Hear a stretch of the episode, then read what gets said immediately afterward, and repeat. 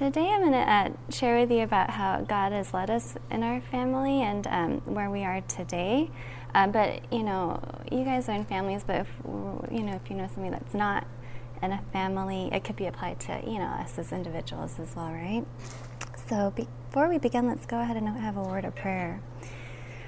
Lord Heavenly Father, um, please be with me this morning as I share with you how you've graciously and mercifully led our family to where we are now. Um, be with my mouth and my thoughts as I share uh, um, our experience, and um, may it uh, um, it be your words and not mine. And this I pray in your name. Amen. Okay. Well, as I was sharing with you before earlier in the week, um, you know, in Fred's family and my family growing up, you know, we didn't understand the importance of family unit, right? Um, our parents were busy, um, our loving parents, you know, were busy trying to provide for us um, a, a, good life, um, running the business, running the home. Um, so we were, as children, kind of left to ourselves to, you know, do our own things, entertain ourselves, things like that. And we fell into things that were not the best influences. You know, for me, it was the movies, the TV, the video games, the books, and things like that, right? And um, you know, I shared how those things uh, very much negatively affected me and how I um, um, saw things, and my sense of reality was very numbed, and so I ended up getting into things that were um, not very good. And I believe that it could all have been avoided if um, I think you know it could have been avoided if my parents um, understood more the weightier matters of life, you know, and were more um, in tune with um, nurturing our spiritual needs and things like that, rather just the physical needs, right? And so, um, you know, it says here in Adventist Home the influence of a carefully guarded Christian home in the years of childhood and youth is the surest safeguard against the corruptions of the world. In the atmosphere of such a home, the children will learn to love both their earthly parents and their heavenly Father. So we recognize this as parents now that we had our own children and we knew the experiences that we went through, and so we most definitely didn't want our children to go through that as well. But um, sometimes the things that we protect our children from may not be the obvious things, you know, like, yes, they were not um, ex- you know, we, we knew de- most definitely, right, that we're not going to let them be exposed to drugs and alcohol and things. We're going to warn them ahead of time about the dangers of all that, right? But sometimes we neglect or overlook the subtle things in our lives, right? And, um, and Satan can easily have a subtle grip on your family without you even recognizing it. And the weeds that grow in the heart of uh, your children and even in your own hearts uh, may not manifest itself until later in life when it's much more difficult to pull out and, um, and undo, right? So, how do we know then what to guard ourselves and our families from, right? Well, it says in the Counsels for the Church many profess to be on the Lord's side, but they are not. By what means shall we determine whose side we are on? Who has the heart? You got to ask yourselves these questions, okay? Who has the heart? With whom are our thoughts? Upon whom do we love to converse? Who has our warmest affections and our best energies? If we are on the Lord's side, our thoughts are with Him and our sweetest thoughts are of Him. We have no friendship with the world. We have consecrated all that we have and are to Him. We long to bear His image, breathe His Spirit, do His will, and please Him in all things. So ask yourselves where are your thoughts and your affections? Where are your children's thoughts and affections? Um, whom do you love to converse with, right? Um, if it's not with God, then I'm sorry to say that you are not on the Lord's side, right? And the Bible says that no man can serve two masters. You know, you're either for God or you're against God. And this tells us what to guard ourselves from then. It's the things that keep our thoughts and our affections from God, right? And as for children as well. Well, four years ago, uh, you know, we had left the mission field of Trinidad and we were settling into our new home in Ringgold. And um, I was sharing with you how we, um, you know, got got comfortable in this new life. You know, with, uh, ex- enjoying the luxuries of America, and um, you know, I got into, you know, I really liked shopping and I liked the Pinterest stuff. I was really into that and doing all the little crafty things and throwing parties or whatever, you know, what it was. And um, you know, my husband really liked to look at the internet and, um, you know, sports and things like that. You know, he had his things as well. And um, you know, our children, they, they were so excited to be around other children at church and things like that, you know. And I think it started a, a uh, uh, trigger in us that something's not right because our children, they started to want to spend more time with their friends, right? And they said, Can we please go to so and so's house and please can I go play with? And they didn't want to be at home and they didn't like to be at home, you know? And we realized, okay, wait, something's not right because our children's hearts are not with us, they're with other, other people, you know? And so we then were able to uh, reflect upon our, our, uh, the way that we were living and what we were doing wrong. And um, God was telling us, you know, you're getting too comfortable in the life that you're living in, and um, you uh, you need to make a change in your life. And at that point in our life, it was country living. Um, now, you know, every family is different, and every every um, God leads every family uh, differently. You know. Um, and, and, but in our own experience, um, this was something that God was calling us to do. And, um, you know, when God calls you to do something, it's not always um, going to be easy, actually. Most of the time, it's going to be very difficult, and you have to uh, make sacrifices in order to accomplish what He asks you to do. And as, you know, Chester was sharing yesterday, we have to be very intentional about the decisions that we make because um, if we are to follow in God's path for us, it requires intentionality, you know, it requires sacrifices. It says in Adventist home, better sacrifice any and every worldly consideration than to imperil the precious souls committed to your care. They will be assailed by temptation and should be taught to meet them. But it is your duty to cut off every influence, to break up every habit, to sunder every tie that keeps you from the most free, open, and hearty committal of yourselves and your family to God. So we decided that we needed to move to the country, and um, it wasn't an easy decision. We were on our way down to Florida one fall, and um, we are driving through some farmlands, and um, was, you know, looking at the window, and it hit him, you know, like that this is the life that we're going to be living in, you know, like this is where God is ultimately leading us.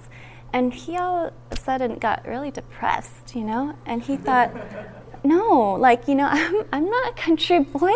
What do I know about living in the country? You know, like, I'm a city boy. And I wanted to um, work in a high rise building, you know, and I was going to have a black BMW, and you're going to drive a matching white BMW, you know, and this was like the life that he, you know, imagined in his mind, right?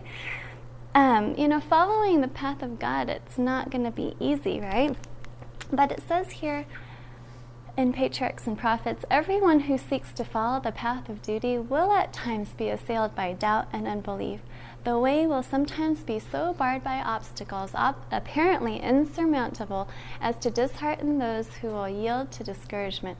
But God is saying to such, Go forward, do your duty at any cost.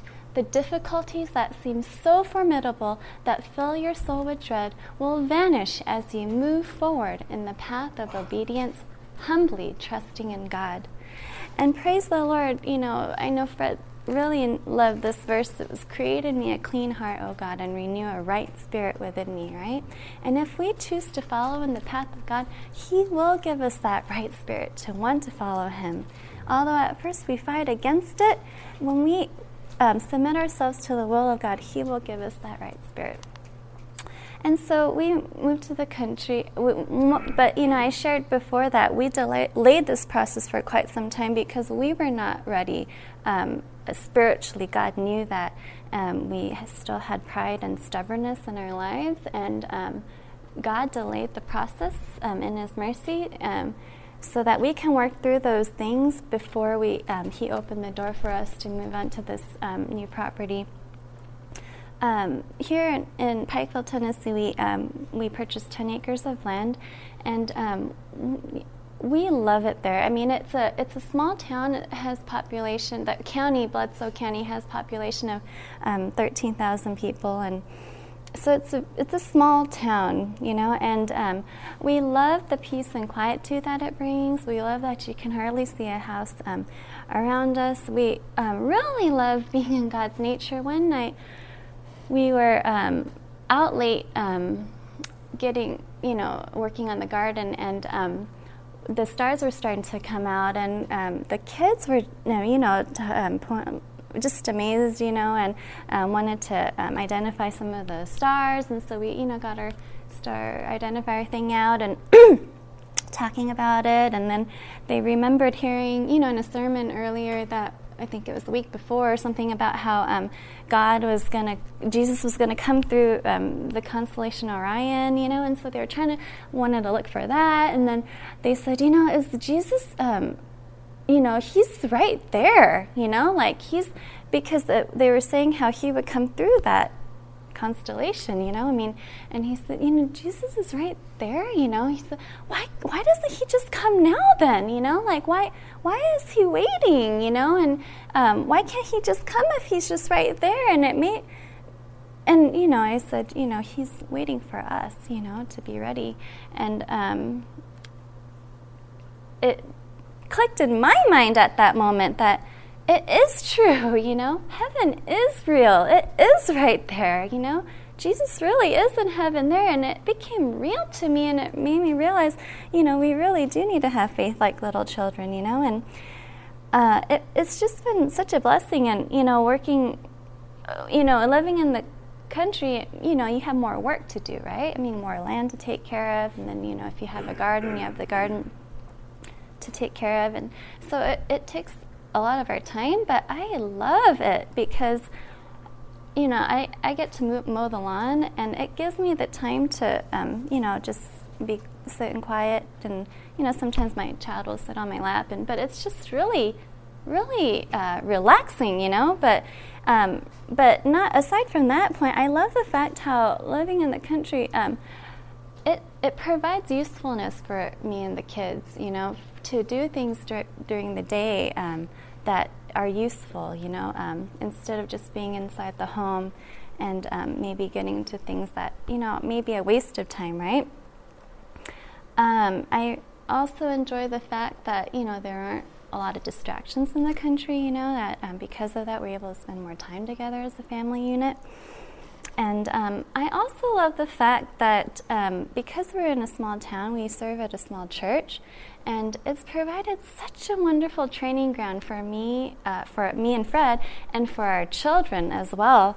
Um, because the children see us involved in whatever um, things that we are involved in, and um, they know uh, the church. Um, you know, we're we're where we're at and um, how we're trying to build up our church. And they take part in the outreach and they go door to door with us. And they love knocking on the door and giving, you know, tracts or asking for Bible studies. And it's they really enjoy. It's really helped them to um, see and experience what. Um, um true outreach is, you know, like how to reach other people, how to um, witness to people.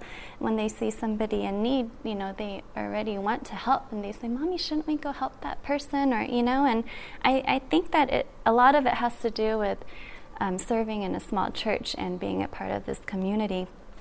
Um, also, a wonderful thing that we, we see, Fred and I, as such a privilege to be able to be here is because, um, um, you know, Fred is the only dentist in town, and um, because of it, he has created such a big influence in the community just by being there, you know? And um, he, like, um, our contractor, um, he, he's been there for maybe about 30, 40 years, and um, he knows a lot of people in town, and um, we started hearing from people, you know, like, oh, you know, Larry, our contractor, um, he, he, you know, can't stop talking about you guys, you know, like he says that um, he says that you guys are like the nicest people that he's ever met, you know, and we're like, really, that is amazing, you know. But it really helped us to see, you know, even when we're walking down the road or whatever, you know, and they're like, "Oh, you're the new dent, you, you know, you're the dentist in town, right?" Or we've heard a lot of good things about you, and you know, it's just like really been such an amazing experience, right? And I really think that, um, you know, as health professionals, you know, like a wonderful way to reach a large group of people is actually moving out of the large city and moving to a small town because you can have an influence over the entire town, you know? Um, it's been such a blessing. Well, uh, It says in Adventist Home here one of the most subtle and dangerous temptations that assail the children and youth in the cities is the love of pleasure. Holidays are numerous, games and horse racing draw thousands, and the whirl of excitement and pleasure attracts them away from the sober duties of life. You know, what are these pleasures? What are these holidays, games, horse racing, right? Do we do all those things? You know, like we may not do horse racing and things, right? But to me, this equates to like in, uh, in today's time, right? Like, um, you know, social gatherings and parties and, um, you know, dinners and, um, you know, entertainment or, you know, the mall or whatever it may be, right? You can fill in the blank for yourself, you know? Whatever, basically, whatever takes you away from the sober duties of life, right? And for, you know, me, it, that, that was something that I recognized, you know, um, before we moved to the country that this is something, this can easily take up my time, you know, um, I can live day to day, eating, drinking, and being merry, right? And and live life as it is, and not recognize the fact that you know these are temporal things that I'm doing, and I'm forgetting the eternal realities of life, right? Well, but you know, we recognize Fred and I too, though, after moving to the country, that um, these things don't just happen in the city; they can happen in the country too, if we're not careful, right? If we keep ourselves so busy, you know, that even doing good things, right, doing church work and things like that, um, um, it could keep you from the sober duties of life in your home and in your own personal life. And so we just need to watch ourselves, again, guard ourselves from these types of things, right? We read before, where are your um, where, where are your affections? Where are your thoughts, right? We need to reflect on those um, and ask ourselves those questions. It says in Adventist Home, Satan has worked continually to eclipse the glories of the future world and to attract the whole attention to the things of this life. He has striven so to arrange matters that our thoughts, our anxiety, our labor may be so fully employed in temporal things that we should not see or realize the value of eternal realities. The world and its cares have too large a place, while Jesus and the heavenly things have altogether too small a share in our thoughts and affections. What a shame, right? How sad that God, uh, Jesus, um, came to this earth and gave us everything He had, right? He gave us His life, right? But we cannot sacrifice even just a small share. We just give Him a small portion of our life, you know? And, right? What a shame. The world can stimulate us so much that we become numb to the sweetness of, of God. Um, you know, somebody shared this analogy with me a long time ago, right? But it's about uh, like okay, so a glass of orange juice, right? Freshly squeezed orange juice, right? When you drink it on a hot day, it's so refreshing, so sweet, so pure, so so wholesome, right? But what were to happen if you had a bite of chocolate and then you drink this glass of orange juice, right? Would it be pure and wholesome, sweet to you anymore? It would be sour, right? It wouldn't be as enjoyable, right? And that's what the things of the world does to our spiritual um, realities, right? It numbs the senses. It, um, it distorts and corrupts our uh, ability to taste the sweetness of God, right? And so we must guard ourselves from such things. Um, so we you know, again, we recognized the fact that we needed to guard ourselves, we needed to guard our children from um, the influences of the world, and so we began consciously, intentionally, right, removing things out of their lives, out of our lives, that were preventing us from um, having, you know, experiencing the the the sweetness of God, right? And so, but you know, as Tisha shared yesterday, if we remove things from our lives and, and we don't fill it with good things, right? There's going to be a void left, right? And then the devil will fill, fill that if we're not careful to fill it with, replace it with something good, right? So, you know, Fred and I, we, we try to follow this replacement principle, you know, that you know, we removed a lot of things from the children's lives, you know, and in the beginning we didn't replace it with good things, and the children were complaining and saying, you know, well, that's not fair. Why does so and so get to do this and that? And, you know, I'm not happy. This is not fun. I don't want to be at home. And, even though we moved to the country, they still didn't want to be at home, even though there's been, you know, they were with us, right, all the time. But we were not, again, being intentional about the things that we did in their life. And so we realized, okay, we need to play with them. We need to have family fun time, right? We, um, the, the, the, being away from their friends and things like that allowed allowed more brother bonding time, you know, to create bonds with one, another. We replaced their bad books with good books, right? Stories about missionaries, Adventist pioneers, and things like that. Good, bad DVDs with good DVDs, you know, and um, you know, good games, good activities, and you can see them there, right? And we need to make sure that we are making right choices. You know, there's, you know we our children you know we might think you know but what what can we do now then if we take out all these things you know oh, if i you know play the video games and don't read these kinds of books or do that kind of activity or these things you know like then there's nothing to do you know but actually there's so many good things you can do and i realized oh if i was exposed to all of these good things in my life as a child I, you know, oh, I, I mean, I wish I, you know, I wish, I wish that. And so I, I, you know, I'm um, glad to provide those things for my children, you know. Well, um, you know, as I said, moving to the country or make, you know, following in the path of God requires sacrifice, you know, and for us it did. And again, you know, um, okay, so there there was a point in my life where I was really busy with things outside of the home, you know, like um, good things, you know, like um, church work and working in the community. And at the time, I was helping, you know, with this homeschool group and tutoring and things like that. And um, I was so busy, again, kind of living the city life, you know, uh, because it was um, taking my mind off the things of the home and things like that. And I realized, um, you know, if I want to be intentional and do things um, right, then um, I, I don't have enough time in the day, you know, to do everything, you know. And so I wrote a schedule, you know. You know, this is just kind of.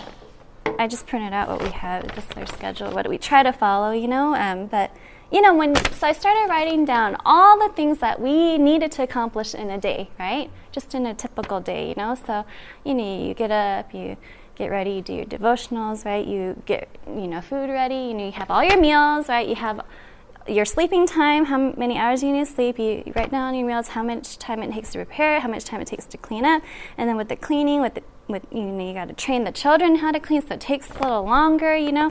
And then um, you got you know time together to read and study together, and you got you know you got to do your errands, and then you got to again train your children to do the errands, so you know it takes a little bit longer, and then you got um, to work outside because now you know we had all this land to take care of, and you got to mow the lawn and weed and that takes time during the day, and then um, you know you got your family fun time, and and then um, you know time together with Fred and um, stuff like that, right? All those things, things that to me um, were non-negotiable. You know, like it had to be done um, because of the life that we wanted to live, right? And so after doing all that, I realized uh, that only leaves me one hour in the day to do things that I want to do, right? For me, but it wasn't even like just for pleasure, like for my own leisure, you know, like um, where I could just sit and read a book for an hour or whatever, you know, like it was um, things that I still needed to do, you know, like prepare for Sabbath school or um,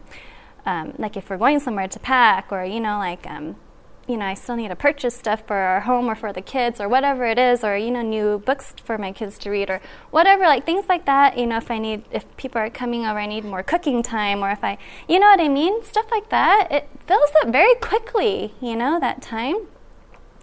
And then it made me realize, oh, I don't have that much time left. Um, um, I need to cut out every excess out of my life. Like, no excess can even be in my life. There's no time for it. You know what I mean? Like, um, we have to be intentional. We have to be willing to sacrifice. Okay.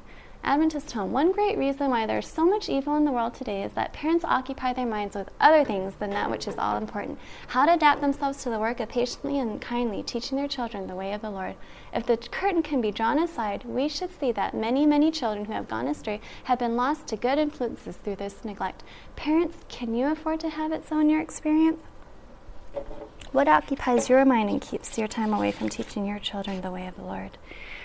So, what's the point of all this, right? And we talked a lot about parenting, we talked a lot about family, we talked a lot about marriage and things like that, right? You know, what's the point? Is it for us to enjoy ourselves and to, you know, have a good family, you know, and um, just be happy with one another, you know? Like, is that the point of uh, all of this, right? What's really the point behind it? And I believe it's this. In Adventist home, it says, We are under sacred covenant with God to rear our children for His service, to surround them with such influences as shall lead them to choose a life of service, and to give them the training needed is our first duty. That's our first duty, is to teach them how to serve God, you know? Um, the mission of the home extends beyond its own members. The Christian home is to be an object lesson illustrating the excellence of the true principles of life. Such an illustration will be a power for good in the world. Far more powerful than any sermon that can be preached is the influence of a true home upon human hearts and lives, right? We need to be that representative for Jesus in our communities, and people will say, look at your family, that family has something different about them. Look at their children and look at them. They're just so different, you know? What is it about them? And ultimately, then you have an opportunity to share Jesus with them, you know? It is no small matter for a family to stand as representatives of Jesus, keeping God's law in an unbelieving community. We are required to be living epistles known and read of all men, this position involves fearful responsibilities.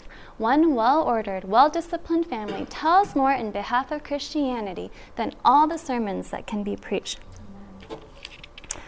For this reason, must we work on our marriage, work on our parenting, work on our family life, right?